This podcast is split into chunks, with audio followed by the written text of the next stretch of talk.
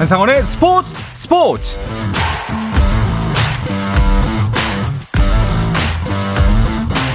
스포츠가 있는 저녁 어떠신가요? 아나운서 한상원입니다.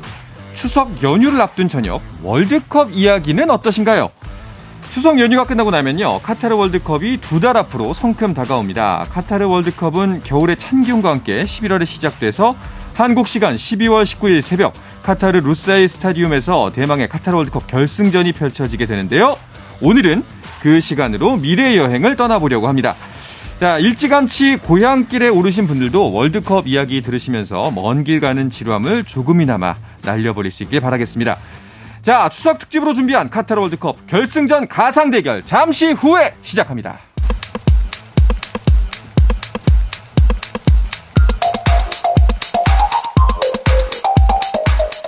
네, 추석 연휴를 앞두고 카타르 월드컵 결승전 가상 대결 준비했습니다. 대결에 나설 두 분 만나보시죠. 서호정 축구 전문 기자, 포글리스트의 김정용 기자와 함께합니다. 어서 오십시오. 안녕하세요, 서호정입니다. 안녕하세요, 김정용입니다. 네, 반갑습니다. 야, 서호정 기자는 어떻게 또 이 대결에 참가했어요? 가상 대결에 꼭 참전시켜보고 싶다. 브라질이 아닌 이 팀 어떤 팀인가요? 네, 뭐 축구 종주국 잉글랜드죠. 음, 종주국, 종가 뭔가 이 추석과 너무나 잘 어울리는 어떤 표현의 팀이 아닌가 싶은데 약간 가슴이 웅장해진 느낌이 있지만 사실 잉글랜드 축구의 메이저 대회에서 현실은 그렇지 않다는 거. 음, 약간 오늘은 뭔가 잉글랜드를 변호하는 듯한 분위기가 될 것 같습니다. 음, 자 그렇다면 잉글랜드에 대적할 팀은 어딘가요? 네, 우리와 같은 조라서 또 관심이 굉장히 많이 가는 팀 포르투갈입니다. 포르투갈의 지금 전력이 황금 세대에 가까워요. 음. 근데 이제 선수들은 정말 화려하고 거의 최강행 중에 하나인데 감독이라는 정말 큰 변수가 있어서 네. 뭐 성적이 최고를 쳤다가 정말 바닥을 찍었다가 왔다 갔다 하는 팀이거든요. 네. 그 감독 변수에 대해서 제가 앞으로 얘기를 할 텐데 뭐 여러 가지 얘기로 제가 포르투갈의 우승 가능성 얘기해 볼 수 있을 것 같습니다. 자, 잉글랜드 와 포르투갈 사실 이 두 팀이 우승 후보라는 의견에 대해서는 그 누구도 반박을 하지 않을 것 같지만 사실 어 브라질 프랑스보다 더? 라는 의구심은 누군가는 제기할 수 있을 것 같아요. 아, 하지만 오늘 두 분이 들려주시는 이야기를 듣고서 아마 판단이 좀 달라질 분들도 있을 것 같습니다. 어, 먼저 그럼 간단하게, 그 좀 간략하게 먼저 짚고 넘어가서 계속 이 얘기를 할 테니까 이 팀을 선택한 이유에 대해서 한 분씩 말씀해 주시죠. 네, 어, 포르투갈 같은 경우는 유럽 축구 마니아들이라면 네. 어, 정말 아, 이 친구도 포르투갈이었어. 맞아. 또 이 선수도 포르투갈이었지 하고 놀랄 음. 정도로 각 포지션마다 세계 최고 선수들이 한 명씩 다 포진해 있는 그런 팀이에요.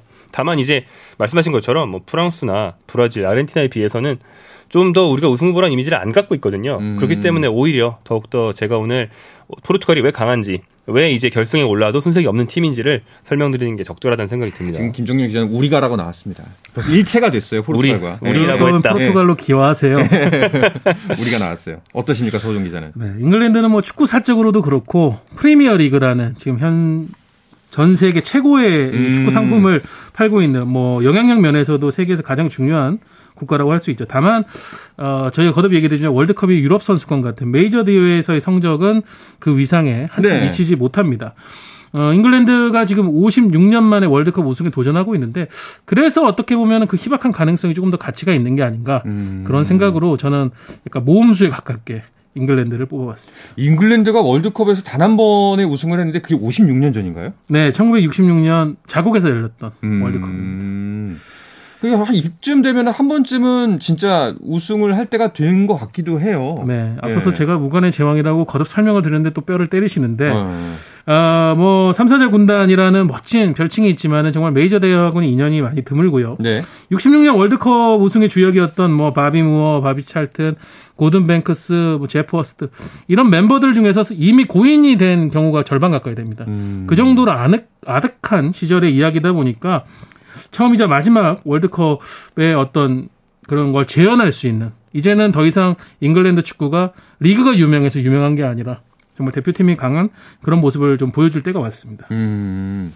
사실 메이저 대회 성적이 그렇게 썩 좋지는 않았다라고 비판할 수가 있을 것 같은데 근데 이거는 포르투갈도 마찬가지 아닌가요? 네, 근데 포르투갈은 전통적으로 보면 잉글랜드가 뭐 축구 종주국이다, 세계 최고의 리그를 가지고 있다. 그래서 늘 우승 못하는 것에 대해서 좀 비아냥도 사고 그랬던 것과 달리 네. 포르투갈은 애초에 이 팀은 꼭 강해야 된다라는 어떤 당위성은 없어요. 그냥 음. 자국 리그가 잉글랜드만큼 강하지는 않은데 황금 세대가 나오면 정말 상종가를 쳤다가 그게 또 물러나면은 전력이 좀 떨어졌다가 이런 걸 반복해 왔는데 네. 21세기 들어서는 그렇지 않았습니다. 21세기 들어서는 성적을 좀 유지해 전력을 유지해 왔고요. 네. 다만 어, 월드컵에서 이 스트로피아 인연이 없었기 때문에 우리가 좀 아쉽게 기억을 하는 건데 가장 최근이었던 러시아 대회에서도 16강에서 우루과이에 패배를 했고요. 음. 제 기억하기에 당시에 이제 우루과이 수비수 디에고 고딘이 포르투갈 아주 잘 막아서 당시 KBS 중계에서 그 선수를 사랑스러운 수비수라고 음. 그런 표현을 했던 게 기억이 나는데 그러니까 좀 쉽, 쉽다, 쉽다고 생각할 수 있는 그런 고비에서 고비를 잘 맞히는 그런 팀이에요. 하지만 어 반면 어 유로에서는 상당히 성적이 좀 좋아서 이- 유로 2016 우승도 했고 유럽 네이션스리그 초대 챔피언이기도 하고요. 사실 뭐 월드컵에서 2016년 2006년 4강 진출을 했고 유로에선 우승 외에도 준우승 한 번, 4강 두 번까지 오르면서 평균적인 성적은 최근 꾸준히 좋았던 편입니다. 두 팀이 좀 공통점이 좀 많아 보입니다. 사실 우승 전력이 없다는 것도 그렇고 또 공격면에서 확실한 원톱이 존재하는 두 팀이다라고도 말할 수가 있잖아요. 네, 위상 면에서나 전술적인 부분에서나 상당히 영향이 큰 선수가 양 팀에 있죠. 잉글랜드 같은 경우 해리 케인이라고 할 수가 있겠는데 이 선수는 웨인 루니의 뒤를 이어서 2017년부터 잉글랜드 대표팀 주장을 역임하고 있는데 사실 대표팀의 영향력 면은 토트넘과 크게 다르지는 않습니다. 어, 주장 직함을 달고 나선 지난 러시아 월드컵에서는 득점왕에 오르면서 잉글랜드를 4위까지 이끌었었고요. 유로 2020에서도 초반에 부진을 딛고 토너먼트에서 16강, 8강, 4강 연속 득점을 하면서 또 준우승을 이끌었었죠. 어, 그러니까 이번 또 월드컵 예선에서도 해트트릭 한 번, 그리고 포트트릭 한 경기 4골입니다. 이것도 한 번 기록하면서 총 12골을 넣었습니다. 어, 지금 대표팀에서 49골 기록 중인데 지금 최다 득점 기록이 루니의 어, 루니에게 이제 4골 차로 따라붙은 상태거든요. 네. 아마 이번 월드컵에서 이 위치가 바뀔 가능성이 높습니다. 그렇죠. 포르투갈도 역시 확실한 원톱이 있죠. 네, 어, 이 팀의 주된 득점원이라는 측면에서는 확실한 선수가 있죠. 바로 음. 크리스티아노 호날두인데 호날두는 뭐 대표팀 레벨에서는 해리케인보다 거의 뭐몇배 증명을 해온 선수죠. 역사로 음. 보면 A매치 통산 189경기 117골로 남자 축구 전 세계 최다골을 가지고 있는 선수고요. 네. 그다음에 이 선수가 처음 두각을 나타낸 게 2004년 유로 2004 때 대선배인 뭐 피구, 후이코스타 이런 선수들과 함께 호흡을 맞추면서 유로 준우승을 이끌었던 선수인데 18년이 지났죠. 그렇죠. 네, 세계 최고의 어떤 대표팀 무대에서 18년 동안 기량을 음. 유지해온 뭐 우리 세- 세대를 넘어서 축구 역사상 최고의 레전드가 한 명인 거는 그렇죠. 맞습니다. 뭐 예. 밉상일 수는 있지만. 네. 네. 감정적인 평가를 떠나서 호날두가 사실 예전만 좀 못하다는 이야기도 많잖아요. 케인이 이제 뜨는 해라면 네. 뭐 저- 정상이 이제 정오에 뜬 해라면 포르투갈의 간판 골잡이 호날두는 좀 지는 해라고 볼 수 있겠고 요즘엔 뭐 소속팀 맨유에서도 주전이 못 돼서 우리가 음. 늘 관심을 갖고 있는데 이 선수가 그 NBA의 르브론 제임스랑 생일이 딱 2개월 차이예요. 어. 르브론 제임스도 요즘 그 컨디션 저하로 예전만 같지 않아서 뭐 더 이상 이제 레이커스 르브론 제임스 중심의 슈퍼팀이 되냐 마냐 이런 얘기를 하는데 비슷한 시기에 전성기를 보냈던 두 종목의 음. 슈퍼스타가 한 10년 넘게 군림하다가 이제 지고 있는 거거든요. 네. 근데 그동안 포르투갈이 호날두의 함정에 빠져 있었다면 이제는 오히려 호날두의 어. 비중이 줄어든 게 도움이 될 수도 있다. 저는 이렇게 어, 생각합니다. 그렇네요. 네. 아, 그럼 또 반대쪽 입장에서 보자면은, 그, 잉글랜드의 득점면에서 보면 또 오히려 이쪽엔 너무 케인한테 득점에 의존하는 것 아닌가라는 지점이 있거든요. 네, 뭐 케인의 위상에 걸맞은 어, 그런 비중이라고 할 수 있겠고 그래서 상대 팀들도 집중 견제를 하는데 그러다 보니까는 기대치에 비해서 큰 경기, 결정적인 경기에서 좀 침묵한다라는 이미지가 해리케인에겐 붙어 있죠. 음. 하지만 지난 유로 2020을 기점으로 해서 가레스 사우스 게이트 감독도 케인에 대한 좀 상대 집중 마크를 풀 수 있는 그런 전술적 해결 방법을 찾아가고 있는데요. 이 토트넘에서 손흥민 선수와 함께하는 어떤 케인의 움직임이 좀 많은 어, 참고가 됐던 것 같습니다. 대표팀에서도 보면은 케인이 최전방에 위치하지만 실제 경기를 보면은 2선의 플레이메이커 같은 역할을 하게 되고요. 그 앞쪽으로 움직이는 라힘 스털링이라든가 부카요 사카 이런 어, 발이 빠르고 결정력이 있는 솔로 플레이가 가능한 선수들을 활용하는 공격을 펼치거든요. 그러다가 이제 적절한 상황이 오면은 직접 해결사 본능을 보여주는 게 역시 해리케인이다. 그래서 아마 이 흐름이 좋기 때문에 케인만 잡으면 된다라는 생각은 더 이상 잉글랜드 대표팀엔 통하지 않을 것 같습니다. 알겠습니다. 조별 리그부터 살펴보도록 하겠습니다. 어, 포르투갈 같은 경우에는 확실히 우리와 또 같은 조에 있기 때문에 더욱더 관심이 쏠리고 있습니다. 아, 네, 이거 역시 이제 포르투갈이 음. 잘한다고 하는 게 한국의 조별리그 통과 가능성을 낮추는 것 같은 소리가 돼서 제가 계속 좀 국민 정서 때문에 네. 부담스러운데 우리 조에 포르투갈, 가나, 우루과이, 대한민국이 속해 있고요. 일반적으로 볼 때 이제 포르투갈이 조 1위가 제일 유력하니까 네. 대한민국이 우루과이, 가나를 제치고 조 2위를 노리는 그런 구도로 우리가 보고 있죠. 쉽지 않아 보입니다. 잉글랜드는 B조에 속해 있죠. 네, 이란, 미국, 웨일스인데요.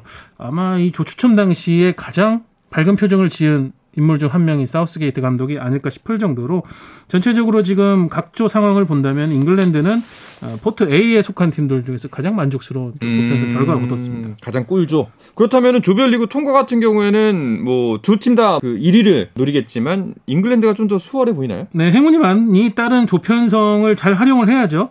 물론 가레스 베일이 버티고 있는 이 웨일스가 라이벌전의 특수성이 있다 보니까 잉글랜드 입장에서는 좀 경기 특수성이 조금 더 강화되겠지만은 음. 객관적 전력 면에서는 여전히 잉글랜드가 우위에 있다고 할 수 있고요. 그 외에 뭐 미국, 미국도 뭐 젊은 선수들 중심으로 세대 교체를 완료했기 때문에 역시 도전을 하겠지만은 잉글랜드의 상황에 도전할 수 있을 정도의 전력은 아닙니다. 오히려 뭐 이란 같은 팀들이 뭐 초반부터 굉장히 수비적인 공세로 나온다고 하면 이제 그걸 뚫는 게 좀 변수가 될 수 있겠습니다. 음, 근데 이제 미국 같은 경우에는 우리가 이제 좀 예전 얘기지만 2002 월드컵에서도 네. 우리가 진짜 이기기 힘들 거라고 했던 유럽 팀 폴란드, 포르투갈 다 이겼는데 미국을 못 이겼었잖아요. 네. 그런 것처럼 대표팀에서 늘 어, 약간 슈퍼스타가 별로 없는 것처럼 보여도 대표팀 경쟁력이 굉장히 강하고 늘 한 월드컵 16강, 8강 정도를 기다릴 수 있는 팀이 미국이에요. 그렇기 때문에 만만하게 볼 수 없고 가레스 베일은 지금은 이제 미국으로 소속팀을 옮겼지만 레알 마드리드 있을 때 레알 마드리드 측 인사들이 너는 웨일즈랑 골프가 레알 마드리드보다 먼저냐 이렇게 공개적으로 불만을 말했더니 베일이 응 맞아라고 했을 정도로 네. 애국심이 정말 강해요. 초인적인 힘이 나오는 세계 선수 중 최고의 애국자죠. 그렇습니다. 네, 네. 정말 뭐 웨일스 대표팀 유니폼만 입으면은 레알 마드리드의 부진은 전혀 상관없이 초인적인 어떤 능력을 발휘를 하고 있으니까요. 네. 뭐 꿀조라고는 했지만 사실상 일종의 그 위험 요인 혹은 변수들을 갖고 있습니다. 뭐 미국 같은 경우에도 그렇고요.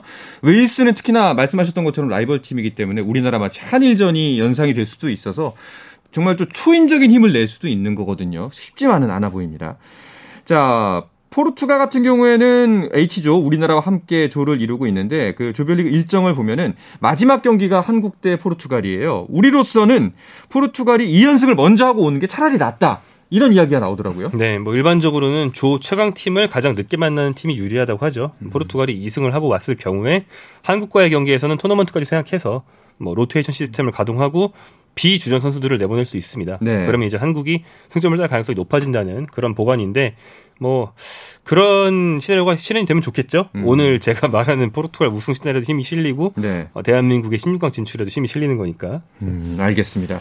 자 말씀드렸던 것처럼 두 팀 모두 조 1위를 노릴 텐데 그 1위를 해도 그 이후에 결승까지 가는 길이 결코 쉬운 길만은 아닐 겁니다. 그 어, 만약에 이 두 팀이 조 1위로 올라온다라고 한다면은 어떤 팀들을 만날 가능성이 높아진가요? 잉글랜드를 먼저 보면은 B조 1위를 차지하면 이제 A조 2위와 16강에 격돌을 하게 됩니다. 현재 대진상으로는 세네갈이나 에콰도르가 유력해 보이는데 뭐 잉글랜드 입장에 아주 부담스러운 상대는 아니고요. 음. 카타르가 어떤 자국 개최, 홈 이점을 등에 업고 돌풍을 일으켜 16강에 온다면 오히려 잉글랜드 입장에 조금 더 어, 고마울 부분도 있을 겁니다. 음. 분명히 전력차가 크거든요. 다만 네덜란드가 보면은 조별리그에서 어떤 대회 때는 상당히 돌풍을 일으키죠. 어떤 대회 때좀 맥없이 올라오거나 탈락하는 경우가 있거든요. 그렇죠. 음. 이런 상황이 잉글랜드에게는 최악의 좀 조건이 될 수가 있습니다.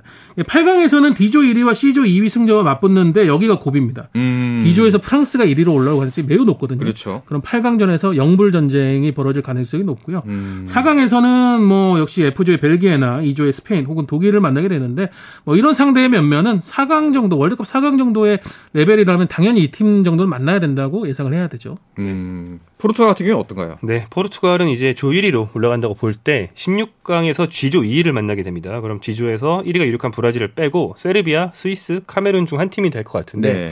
뭐다 포르투갈보다는 이제 한 수 아래로 볼 수 있는 팀들이고요. 8강에 간다면 F조 1위를 만나게 되는데 일단 벨기에가 유력하다고 보겠습니다. 음. 뭐 만만치 않은 팀들이지만 그래도 이제 포르투갈보다 전력이 아래라고 볼 수도 있긴 한데 또 중요한 게 대부분 유럽 팀이에요.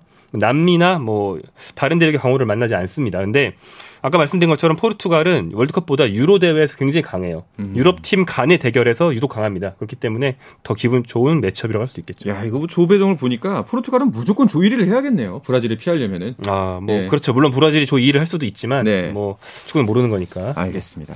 자, 이렇게 해서 어려운 대결 끝에 결승전에서 만난 두 팀, 잉글랜드 대 포르투갈 대결 어떻게 진행될지 궁금합니다. 본격적으로 시작하기 전에 잠깐만 쉬었다가 오겠습니다.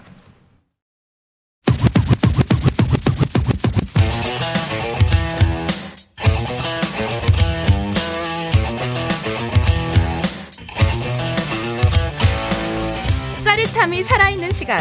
한상원의 스포츠 스포츠. 네, 추석 특집 카타르 월드컵 결승전 가상 대결 함께하고 계십니다. 미리 보는 포르투갈 대 잉글랜드의 결승전 김정용 서우정 기자의 편파 방송으로 이어가겠습니다. 어, 두 분의 예상대로라면 한국 시간으로 12월 19일 오전 0시 카타르 루사일 스타디움에서는 잉글랜드 대 포르투갈, 포르투갈 대 잉글랜드의 2022 카타르 월드컵 결승전이 펼쳐지게 됩니다. 자, 양팀 어떤 라인업으로 서로 맞붙게 될까요? 네, 잉글랜드를 먼저 보겠습니다. 최전방에는 역시 해리케인이 주장 완장을 차고 나서게 되겠죠. 좌우 측면에는 라임 스털링과 부카요 사카. 근데 사카가 아까 김종용 기자가 얘기했던 것처럼 지금 아스널에서의 폼이 좋지 않기 때문에 네. 이 위치에는 그릴리시 선수가 나설 가능성도 있습니다. 최근 잉글랜드의 강점, 새로운 강점 중 하나가 재능 많고 기동력 좋은 중원 조합이라고 할 수 있겠는데 첼시의 마운트 그리고 맨시티의 칼린 필립스 그리고 떠오르는 또 중원의 플레이메이커죠 데클란 라이스 이 조합이 거의 뭐 나설 것이 확실시 되고요. 수비 조합은 좀 변화가 있겠지만은 중원은 역시 매과이어와 스톤스 이 센터백 콤비가 유력하고요. 오른쪽도 워커가 유력합니다. 반면 이제 왼쪽 사이드백은 루크 쇼가 될지 어, 트리피어가 될지 뭐 상대에 따라서 조금은 변화가 있을 수 있겠고요. 골키퍼는 이제 픽포드 선수가 볼 것으로 보입니다. 알겠습니다. 포르투갈은요? 네, 포르투갈은 뭐 굉장히 예상하기 힘든 팀이긴 합니다. 뭐 선수들이 멀티 포지션 선수가 많아서 하지만 예상을 해보면 최전방에는 일단 디오고 조타 리버풀의 공격수를 예상을 해보고요. 측면에 아까 말씀드린 세리아 MVP였던 하파엘 레앙과 크리스티아노 호날두가 뛸 거라고 예상을 해보겠습니다. 미드필더로는 포르투갈의 어떤 중원 터줏대감 베테랑인 무티뉴와 함께 어, 같은 울버햄턴 동료인 후벵 네베스 그리고 파리 생제르맹에서 지금 활약해주고 있는 비티냐가 나올 것으로 생각해 볼 수 있고요. 수비수는 센터백의 베테랑 페페 그리고 맨체스터 시티의 후벵 디아스 어, 풀백으로는 현재 뭐 세계 최고 풀백 중에 한 명이죠. 맨시티의 칸셀로와 그리고 파리 생제르맹으로 간 멘데스가 나올 수 있을 것 같고 골키퍼는 후이 파트리시우를 일반적으로 예상을 하는데 그러니까 대체적으로 울버햄턴 파리 생제르맹, 맨체스터 시티 이 세 팀 소속 선수들이 굉장히 많다는 게 음, 특징입니다. 그렇군요. 보통 이런 강국들을 보면요, 그 선수들의 뭐 이제 그냥 우리의 재미거리지만 몸값을 총 더하면 조 단위가 넘잖아요. 양 팀은 어느 정도나 되나요? 잉글랜드 대표팀이 이 분야에서는 이미 우승을 했습니다. 그래요? 네, 네. 뭐 몸값을 하나로 따지면은 1조 5천억 원이 넘거든요. 음... 이게 지금 브라질 대표팀도 화려하다 화려하다고 하는데 브라질 대표팀보다도 무려 4천억 원이나 더 많습니다. 야... 근데 이 부분은 사실은 어, 프리미어리그의 위상이 준 영향이에요. 음. 프리미어리그고 또 자국리그 선수기 때문에 그만큼 몸값이 더 플러스 요소가 있을 수밖에 없는데 그러다 보니까는 전체적인 선수의 몸값 가치는 뭐 잉글랜드가 사실은 이전 메이저 대회 때도 그렇고요. 대부분 1위는 잉글랜드 대표팀 차지를 해왔습니다. 네, 늘 그랬습니다. 네. 포르투갈은요? 포르투갈은 이제 잉글랜드만큼은 아니지만 정말 뭐 천문학적인 이적료를 기록한 선수들이 좀 있는데 이를테면 프리미어리그 얘기를 좀 하셨는데 프리미어리그 팀들이 가장 최근 선호한 선수들도 역시나 포르투갈 선수였고요. 어... 뭐 맨체스터 시티의 칸셀로 디아스 같은 수비수들 그리고 올 여름에 이제 황희찬 선수의 소속팀인 울버햄턴이 구단 역대 최고 이적료를 들여서 영입한 미드필더 어 네베스 선수 같은 경우에도 이제 포르투갈 사람이에요. 뭐 음. 뭐 이런 조합들을 볼 수 있겠고 그리고 이제 최근에 경기를 아주 좋지는 않지만 뭐 아틀레티코 마드리드에 있는 주앙 펠릭스 같은 경우에는 네. 앙투안 그리즈만의 이적료가 그대로 이 선수한테 들어갔을 정도로 오. 그리즈만은 지난번 월드컵에서 거의 MVP였던 선수거든요. 예. 그러니까 이런 되게 어린 선수한테도 이 정도 이적료를 쓸 정도로 포르투갈의 공격 자원들은 대체로 뭐 최소한 천억 원 이상이 가는 아. 선수들이 즐비하다고 보시면 되겠습니다. 알겠습니다. 자, 그렇다면 이 양 팀 어떤 전략과 전술을 들고 나올 것으로 예상이 되나요? 어, 기본적으로 사우스게이트 감독은 밸런스를 가장 강조하고 있습니다.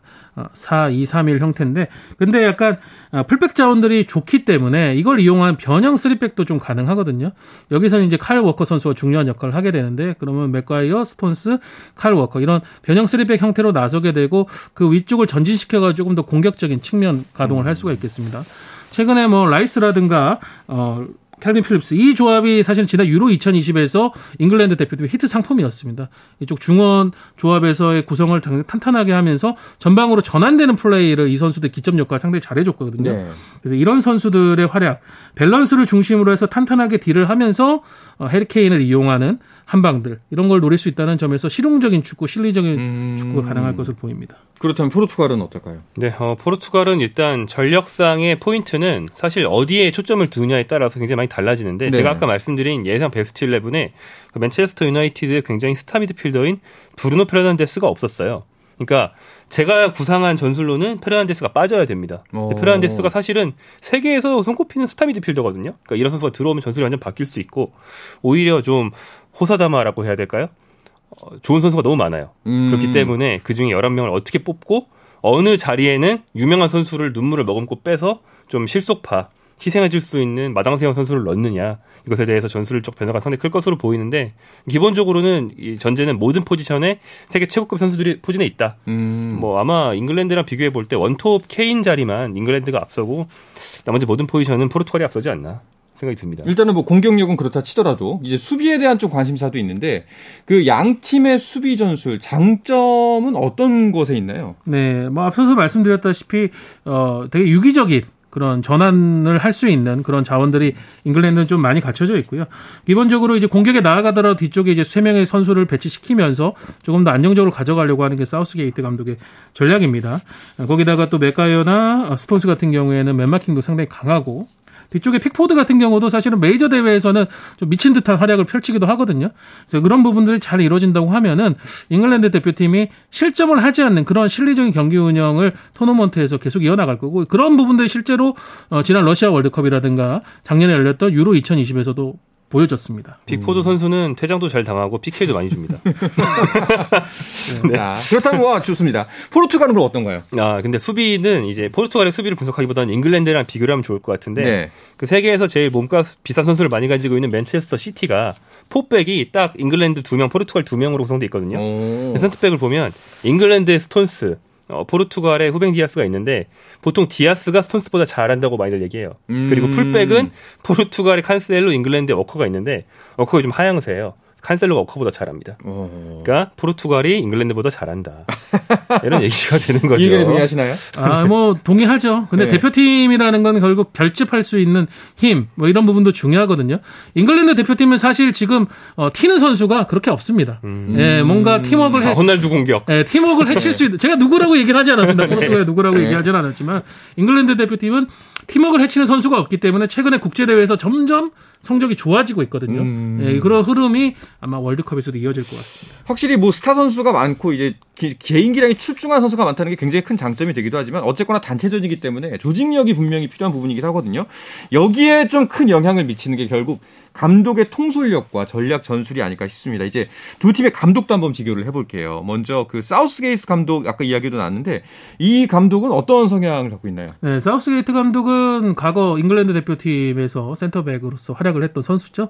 뭐 레알 마드리드에서도 커리어를 쌓았었고 어, 국내에는 이동국 선수가 미들즈브러에서 뛰고 있을 때 이제 감독으로 유명했습니다. 사실은 이제 클럽 팀에서의 커리어는 어떻게 보면 잉글랜드 대표팀이 이렇게 오랜 시간 이끌 거라고는 상상도 못할 정도로 좀 아쉬웠었죠. 음. 네, 대표팀 감독이 되고 나서 점점 개선되는 모습을 보여주고 있고 실리적인 축구를 하지만은 약간 하이브리드 전술이라고 해야 될까요? 이런 부분도 상당히 관심이 많고 또 휴가 기간이 되면은 미국으로 건너가서 NBA나 NFL을 보면서 그쪽 다른 종목의 어떤 부분 전술을 차용해 와가지고 축구에 접목시키는 상당히 좀 혁신적인 걸 시도하는 그런 감독으로 알려져 있습니다. 네. 뭐 뒤쪽에서의 밸런스를 중심으로 하는데 다만 사우스 게이트 감독이 최근에 잉글랜드 대표팀의 성적이 좋지 않다 보니까 여론으로부터 좀 공격을 많이 받고 있습니다. 음. 특히 지난 6월에 열렸던 네이션스 리그에서 홈에서 열린 경기에서 헝가리에게 4골차 패배를 당했거든요. 그래서 엄청난 야유를 받았었는데 그러니까 기저에는 사우스 게이트 감독이 이렇게 대표팀에서 성과를 내는 거에 대해서 좀 불신을 갖고 있는 그런 팬들이나 언론들이 갖고 있는데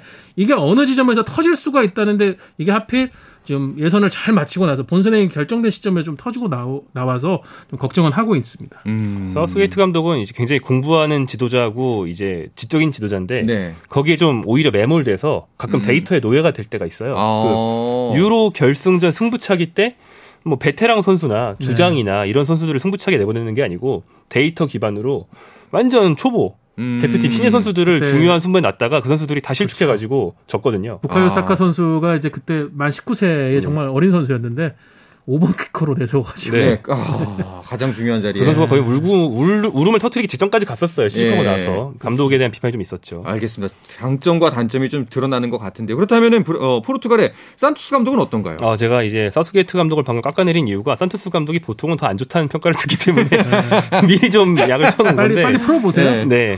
산투스 감독은 어, 뭐 일반적으로는 호날두를 비롯해서 황금 네. 세대를 가지고 있는 감독이라고 하기에는 전술의 일관성이 너무 없다. 음. 그 다음에 뚝심이 없다 이런 비판들을 많이 받는데 그러니까 감독한테는 이런 말 잘 안 쓰지만 이 감독은 기복이 굉장히 심해요. 어, 그러게요. 감독한테 잘안 쓰는 말이잖아요. 핸디캡이 예. 포르투갈 대표팀 핸디캡이라는 얘기까지 나올 오. 정도. 그런 얘기가 오. 있는데 그러니까 메이저 대회 직전에 자기도 자- 전술을 못 정하고 있다가 갑자기 전술을 막 바꾸기도 하거든요. 영감을 받는 타입이죠. 네. 예. 그런데 유로 2016 같은 경우에는 대회 직전에 갑자기 도입한 전술이 오히려 대성공을 거둬서 음. 포르투갈의 어, 정말 호날두의 한을 풀어주는 메이저 대회 우승을 선사하기도 했어요. 뭐. 그러니까 이번이 그 기복이 좋은 쪽으로 터질지 나쁜 쪽으로 터질지는 알 수 없는 그런 사람입니다. 약간 뭐 아니면 도.